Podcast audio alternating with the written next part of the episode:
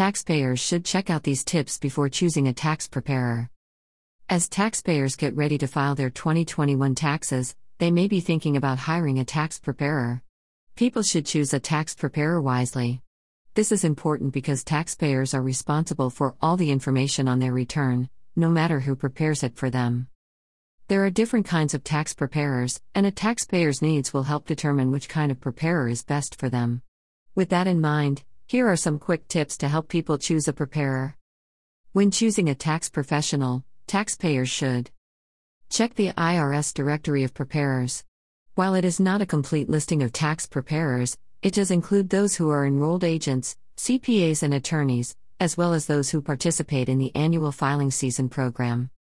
Check the preparer's history with the Better Business Bureau. Taxpayers can verify an enrolled agent status on IRS. Gov. Ask about fees. Taxpayers should avoid tax return preparers who base their fees on a percentage of the refund or who offer to deposit all or part of your refund into their financial accounts. Be wary of tax return preparers who claim they can obtain larger refunds than others. Ask if they plan to use e file. Make sure the preparer is available. People should consider whether the individual or firm will be around for months or years after filing the return.